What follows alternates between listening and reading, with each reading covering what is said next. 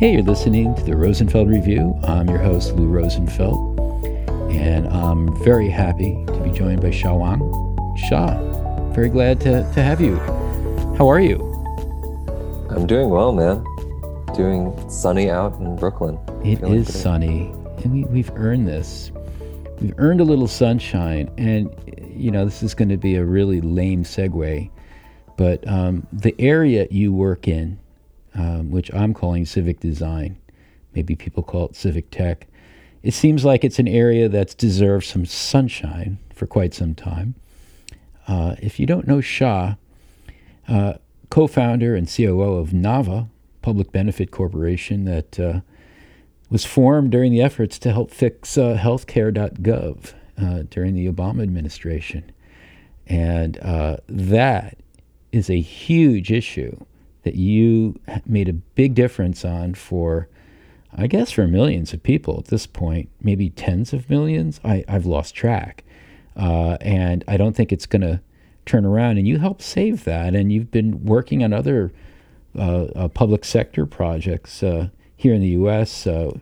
NAVA's been working with uh, Medicare, uh, the Department of Veterans Affairs, uh, at the state level, working uh, paid family leave and unemployment benefits. It's really like this lovely area that you work in. Um, and, you know, it seems like NAVA's doing really well, and, and there's a lot of, you know, light and heat and good energy in this, this whole sector. Um, I think it's totally relevant to uh, design at scale, which is the Rosenfeld Media Conference you're going to be speaking at June 9th through 11th. Uh, so we'll talk about that in a moment. But how on earth did you find your way into the space? I mean, I, you you were an architect, right? Yeah, that's uh, and and even becoming an architect was uh, was something I fell into. Um, went to school originally for mechanical engineering uh, and and failed out of that pretty quickly. Um, I think the thing that I realized during that process was, you know, uh, uh, in studying engineering at Berkeley, that you know it wasn't that I was interested in computers uh, or or technical systems. I was interested in what I could do with them mm-hmm. and uh, what I could kind of make or create through them um, yeah, so came came in through architecture, but um, but how did wait a minute? How did you get from mechanical engineering to architecture? where you you were looking to harness engineering into structuring spaces? So you wanted to get past the how and into the what? I I had actually at, at the time at Berkeley, um, Berkeley's engineering program is heavily oversubscribed. Uh, and at the time, you know, I was basically given a choice. You know, you can uh, stay stay in stay in your program, or you're you're filling a seat. You got to go.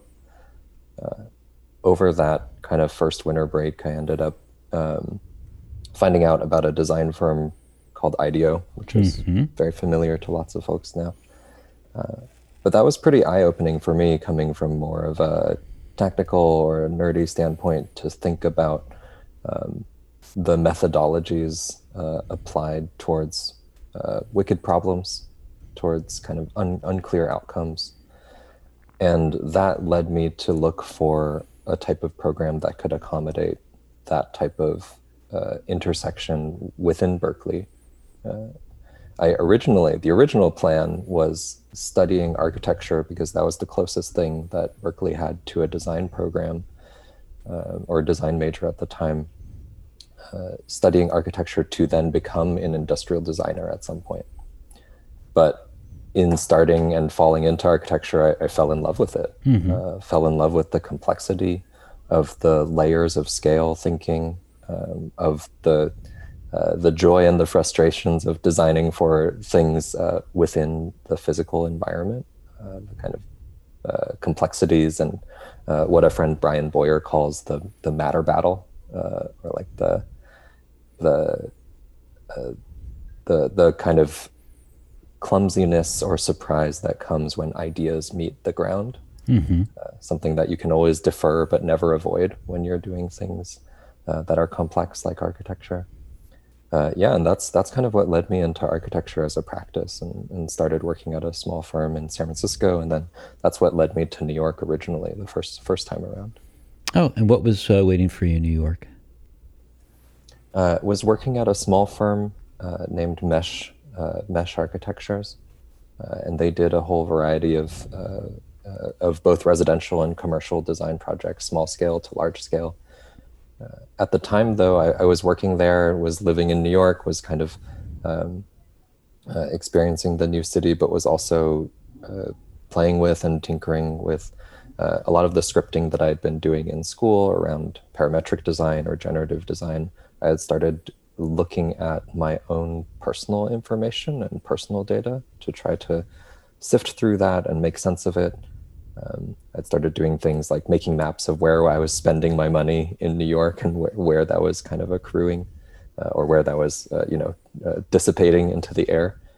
Um, and eventually, uh, two things kind of intersected. One was um, I finished a small project uh, for Mesh, uh, which was a, an office interior design project, basically building a conference room. It was the first kind of physical project I had completed. Uh, and so went to go visit it uh, and was hoping for that type of sense of gratification of you know your your first built project you know should be something kind of emotionally resonant for you uh, and didn't feel anything hmm. um, and through that i realized that the the tinkering i was doing digitally the the work i was doing making small websites on the side or playing with uh, uh, different representations of my own personal data that was actually more visceral uh, to me uh, and more satisfying to me than than than the literal kind of uh, wood and glass and bamboo structures that I'd been drawing and designing for for months. Does that have anything to do with uh, the proximity to systems? uh, maybe a different, maybe not proximity, but maybe a different way to relate to systems than the physical world afforded.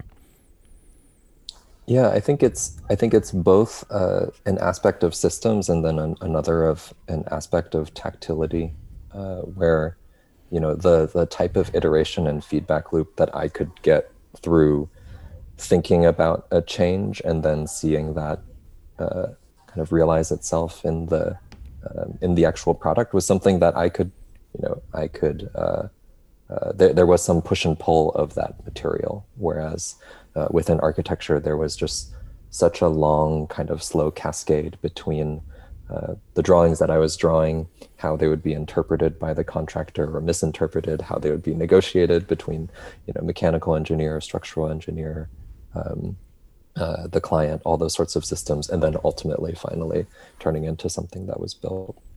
I'm kind of as a maybe a small digression.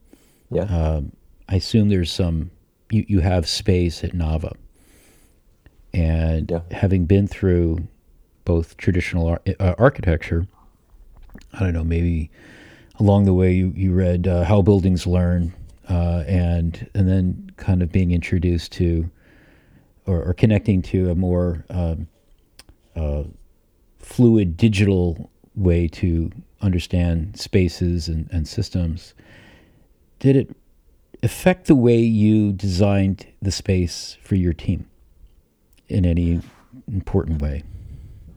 That's a great question, but before you, uh, that's such a that's such a critical reference uh, for for me and for Nava because the whole concept of, uh, or, or, some of the things present in how buildings learn of the pace layers uh, or the rates of change in a system um, is so critical to how we think about, you know, Nava's own theory of change and how we we think about our role in engaging with public sector work or think work that is happening at a deeper, uh, deeper layer um, uh, on the stack.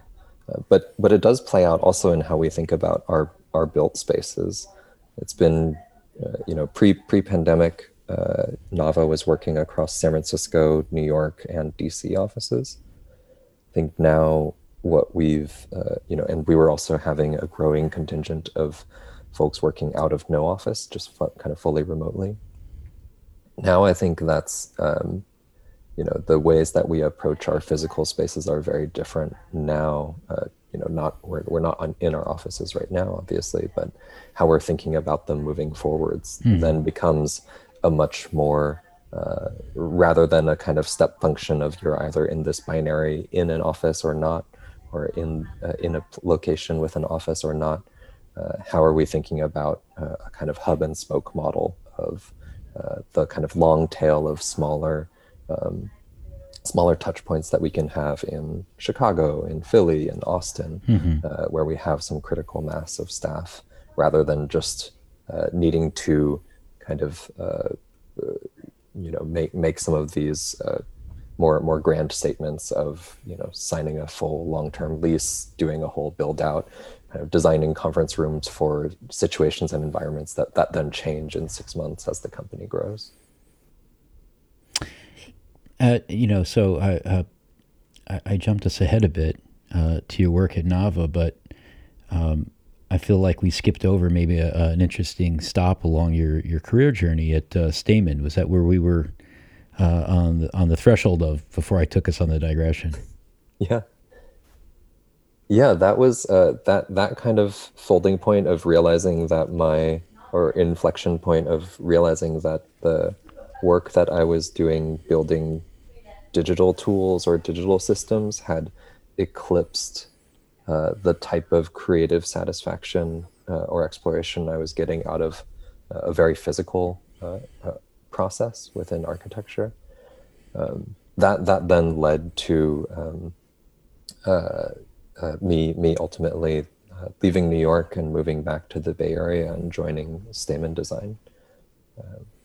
And that was uh, you know that that was a, a, pretty a pretty exciting and and important time for me both as a, a designer and as an engineer and and kind of a uh, uh, uh someone who cares about organizations quite frankly uh, on, along all those of those axes I, I, remember those early days. This was my first time where I was my job there was technically a, called I think a design technologist, where hmm. I was responsible for um, both designing the visualizations, maps and visualizations um, that Stamen was uh, building for clients, but then also you know uh, building the kind of front end systems or designing the actual uh, code base for them.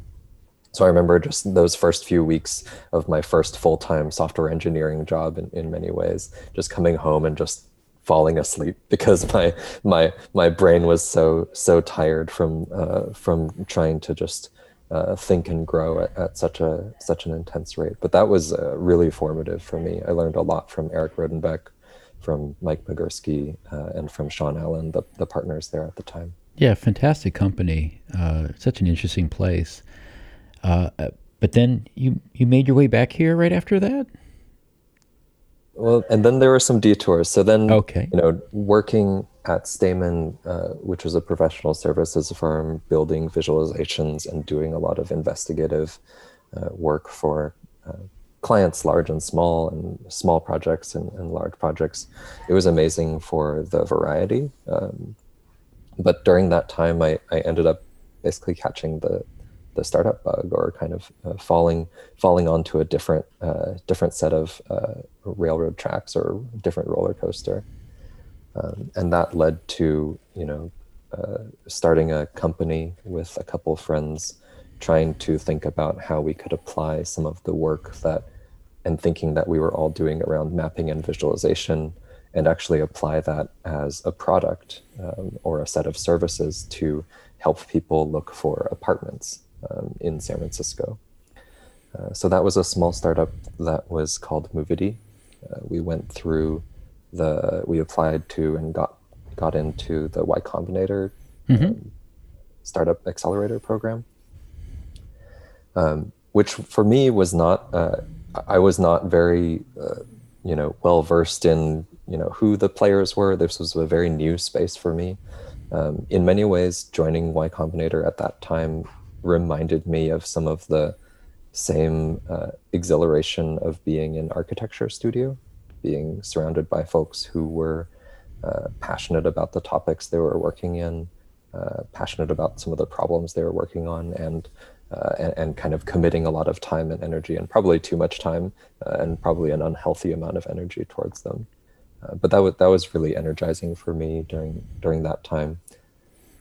And then after that, we uh, you know basically went through this whole kind of small startup or Bay Area roller coaster of starting a startup, going through an accelerator program, raising funding, doing a couple of launches, and then ending up uh, uh, getting acquired uh, by a real estate search site named Trulia, mm-hmm.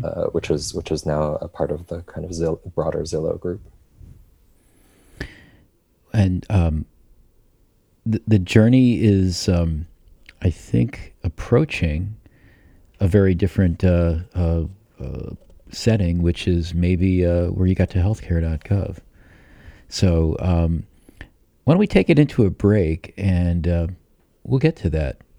And you're listening to the Rosenfeld Review with my guest, Sha Hwang. We'll be right back. I hope you're enjoying the podcast. If you want more, not only do we have a whole bunch of podcasts in our archive, but we have something that's very current, very alive, and very engaging for groups, and that is our communities. Rosenfeld Media runs a variety of communities that meet on a monthly basis for video conferences on a variety of topics near and dear to UX people, ranging from enterprise experience to advancing research to design and research operations. I want to encourage you join one of our communities. Again, it is free by going to rosenfeldmedia.com slash communities. Not only will you get a monthly video conference that you can listen in on and participate in, ask questions, and so forth. We'll give you access to the recordings. And uh, for some of those communities, we're talking about dozens of recordings with really interesting presenters and facilitators. You'll also get a newsletter. You'll get access to an advice columnist. Yes, we actually are providing advice columnists for each community. And finally, if you're interested in our conferences, our communities correspond to our conferences. So you will be the first to know when programs uh, when programs go live, uh, when tickets go on sale, and by the way, most of our conferences sell out, and other good things about our conferences, such as uh, when the scholarship applications open up. So go to rosenfeldmedia.com/communities. You're going to find something that's free, something that's interesting, and it's a great opportunity to find your tribe as well. We'll see you there.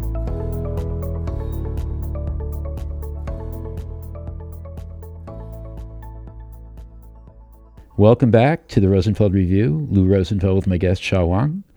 Um, we had just come uh, to the cusp of a really interesting aspect of uh, journey into design where um, it gets to a point where scale suddenly rears its head in ways that I think for anyone in the design space uh, would be almost unimaginable given the, the nature of the challenge that uh, you found yourself confronted with. Why don't you background it for us?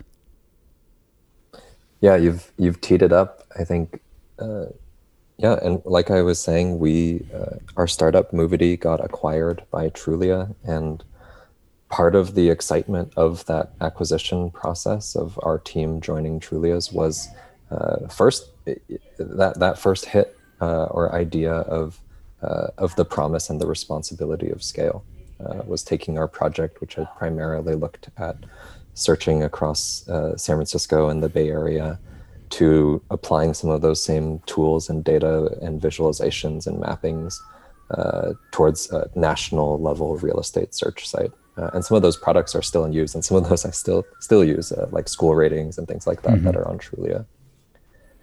Um, so that was that was frankly really exciting, and we worked for a long time as a team uh, uh, within Trulia. Uh, after a couple of years there, it felt like, from my side at least, we had kind of, uh, I had kind of uh, closed that chapter, or we had crossed some of the milestones. We had we had proven out some of those ideas that they had had value, uh, and so I was frankly looking for the next thing. Um, and so I left Trulia at the beginning of 2013, uh, and then took took some time off a little bit to kind of rest and recharge and reset. Uh, and when I was thinking about the next thing, the thing I actually didn't want to do uh, was tackle another challenge that was highly complex, that was uh, all about scale, um, or that was kind of uh, hopping on the kind of startup roller coaster again. I felt like I had um, bought bought one lottery ticket and it had paid out, uh, and I, I, didn't feel like it was based on my own merits or my own uh, my own skills. I felt very lucky at the time. So I ended up making the decision to move back to New York. Uh, the goal was, you know, work on some small projects, some small creative projects.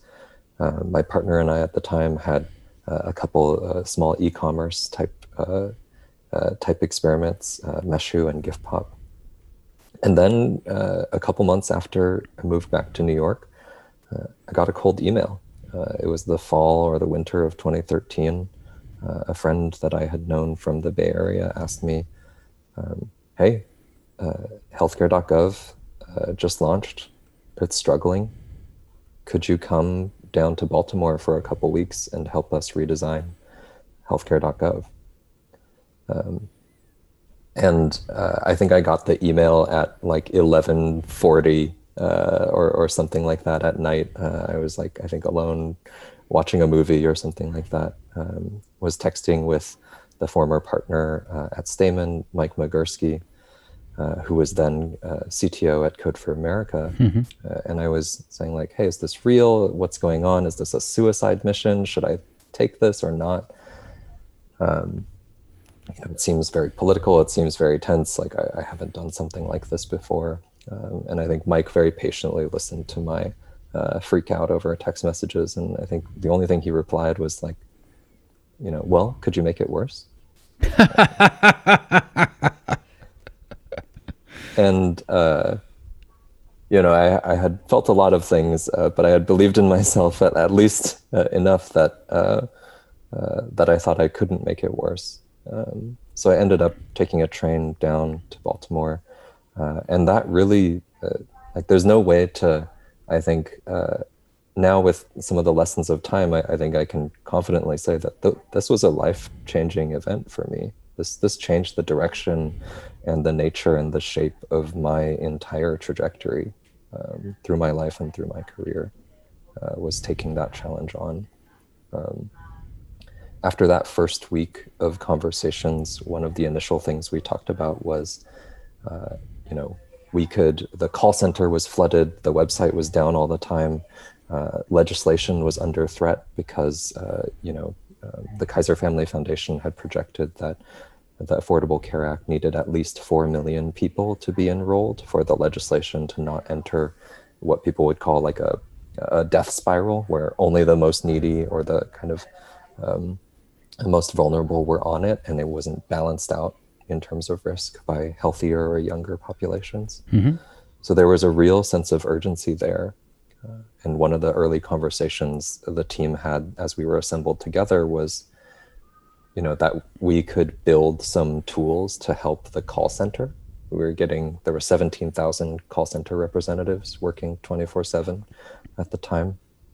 Uh, that that we could build tools uh, an application that they could use to uh, get all the information answer all the questions and then submit um, submit that information and check for enrollment.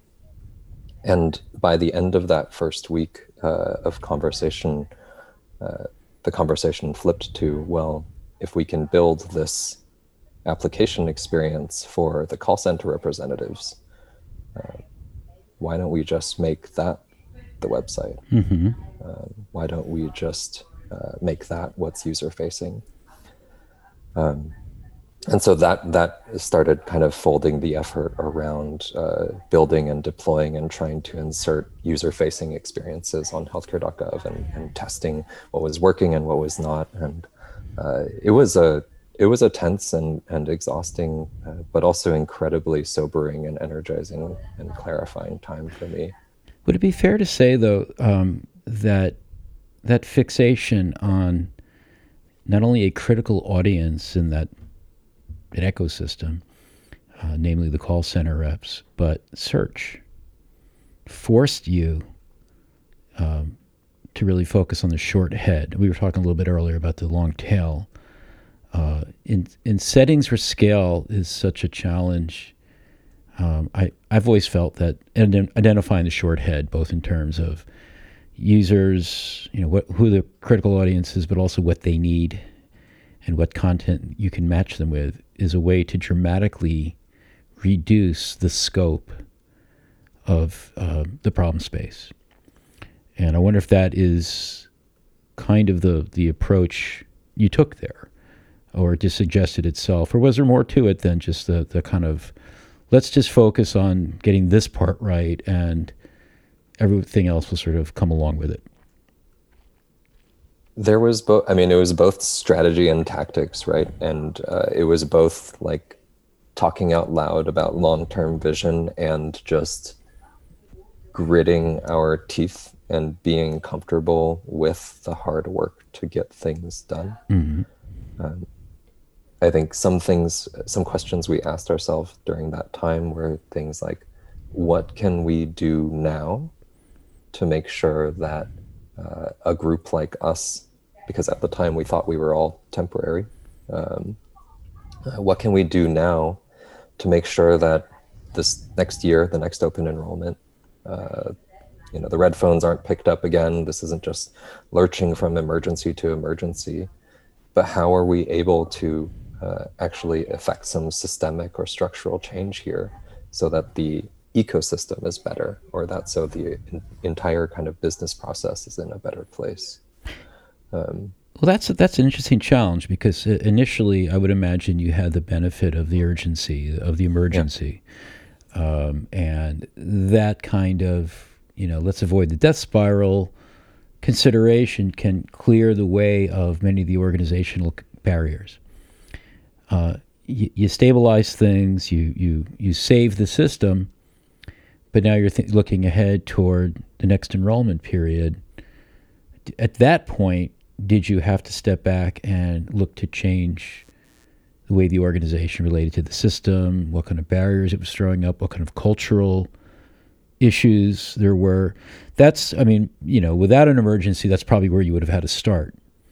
Um, or did your momentum kind of help you steer clear of a lot of those organizational challenges? Yeah, momentum is a great word because we we talk about it a lot, even at Nava. Uh, there's a level of uh, there there are some similar motions to what I think of in more of the advocacy uh, or coalition building space of like you need to build that momentum, maintain that momentum. Um, and we talk also a lot about leverage points at Nava.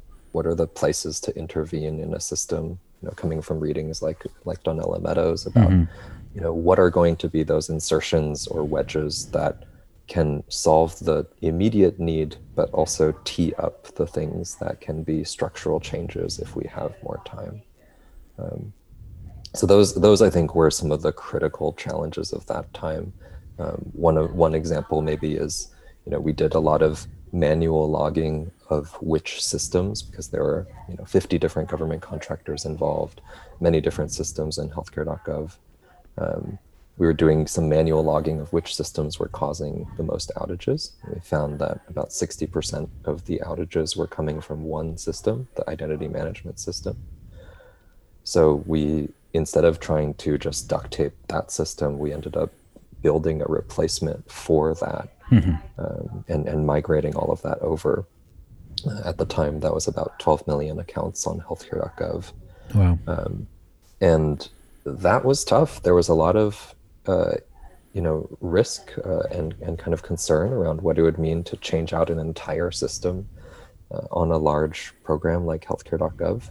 Uh, we ended up doing some things to try to demonstrate the value of that. We ran uh, you know, we were like, okay, well, let's run a billion user load test on our new system. Let's prove that it can handle things at scale. Let's prove that it, it you know, it's not going to require, you know, dozens of engineers on call. That it can be done with a team of four.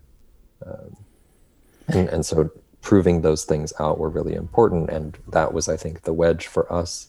And now that actually um, that login system is actually what uh, a couple years later, we also replaced the same thing on Medicare.gov. Mm-hmm. Um, so now that same system, you know, we could solve it for the fire uh, or put out that fire, but also we were trying to build that system in a way where it could be reused uh, in a way that was reducing the total system complexity uh, of the Center for Medicare and Medicaid Services. I also imagine that having that annual cadence of enrollment period after enrollment period actually may have been helpful for you. It gave it sort of time boxed certain efforts and made sure you weren't just sort of working toward an indefinite goal time wise. Yeah, yeah. I think there's. I mean, once we had some of the front ends more instrumented, it was also a, a, a pretty sobering one. Like every, uh, you know, when the Affordable Care Act was uh, signed, there were something like 40 million Americans uninsured. Uh, and I think some of the reports were about, I think, 30 to 40,000 um, people were dying every year because of lack of health insurance.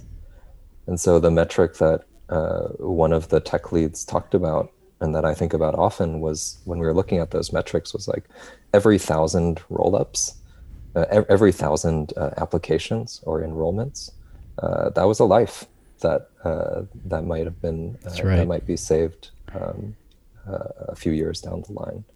And so watching that come through, that kind of that kind of rhythm every open enrollment of seeing the tick up, the the kind of swells towards the deadlines, and looking at those numbers, being like, okay, every thousand a life, every thousand a life, every thousand a life, and just kind of watching that over and over again um, was. Uh, it, it's very hard not to think about uh, how to apply, you know, the skills I built up elsewhere towards these problems now.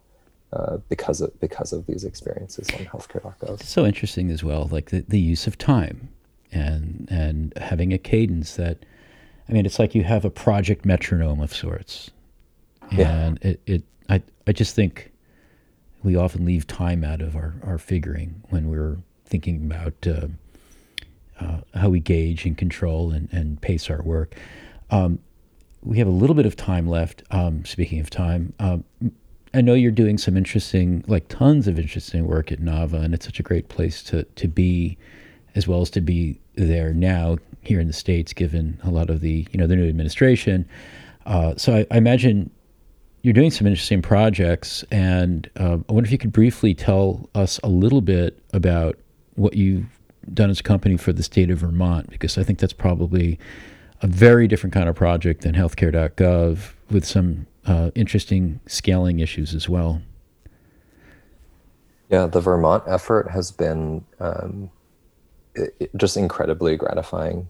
Uh, it started out of some federal level research um, uh, along this research called uh, that people talk about as integrated benefits. So, you know, when you're applying for a safety net program, oftentimes if you're a low income household uh, or someone from a disadvantaged community, you're oftentimes eligible for multiple government benefits at the same time. But most people don't, and most people shouldn't have to understand the org structure of government to be able to engage with the services that they've already been promised by by legislation. So the integrated benefits effort, we NAVA partnered with Code for America and Center for Budget and Policy Priorities. We did pro bono site visits and did a lot of site uh, research across 10 states.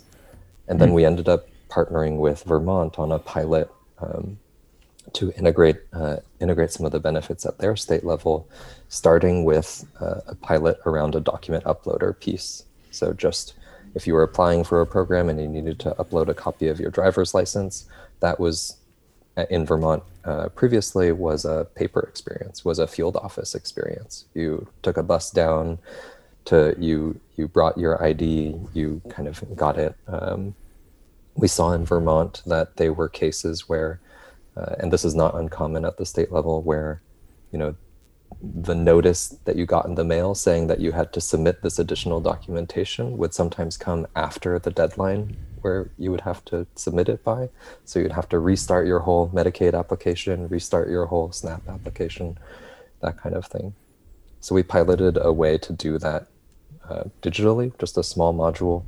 We started in a couple field offices, having the field office workers training them up and helping them uh, uh administer it with staff. Mm-hmm.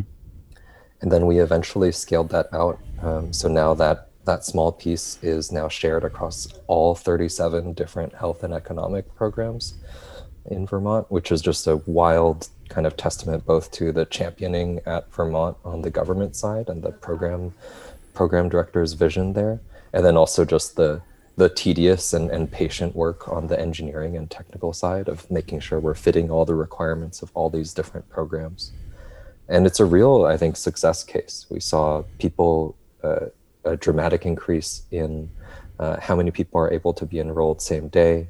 Uh, people on average are able to in- get enrolled in the programs 50% faster uh, and just dramatically i think improving the level of access. I think most of the usage we see of that tool comes outside of the business hours of the case uh, of the field offices where people would have to be going anyways and if I understand it, um, if people want to know more about this this excellent case study, it's covered in a brand new book, "Power to the Public" by um, by Hana Schank and uh, Tara Dawson McGuinness. Is that right?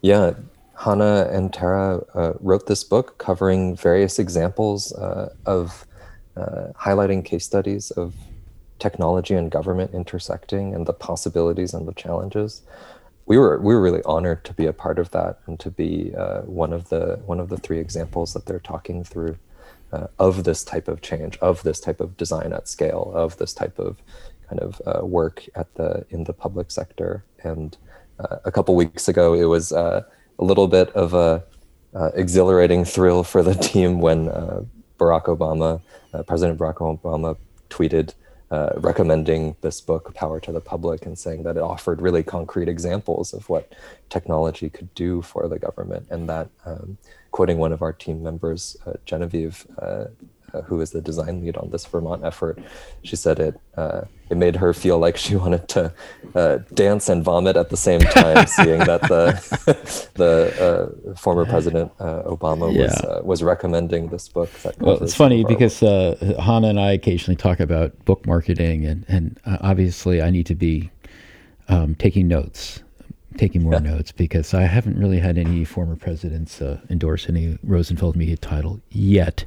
Um, before we wrap up, we um, we have a tradition of always tagging something or someone or a book or anything that uh, our guests on the Rosenfeld Review think uh, our our listeners should know about.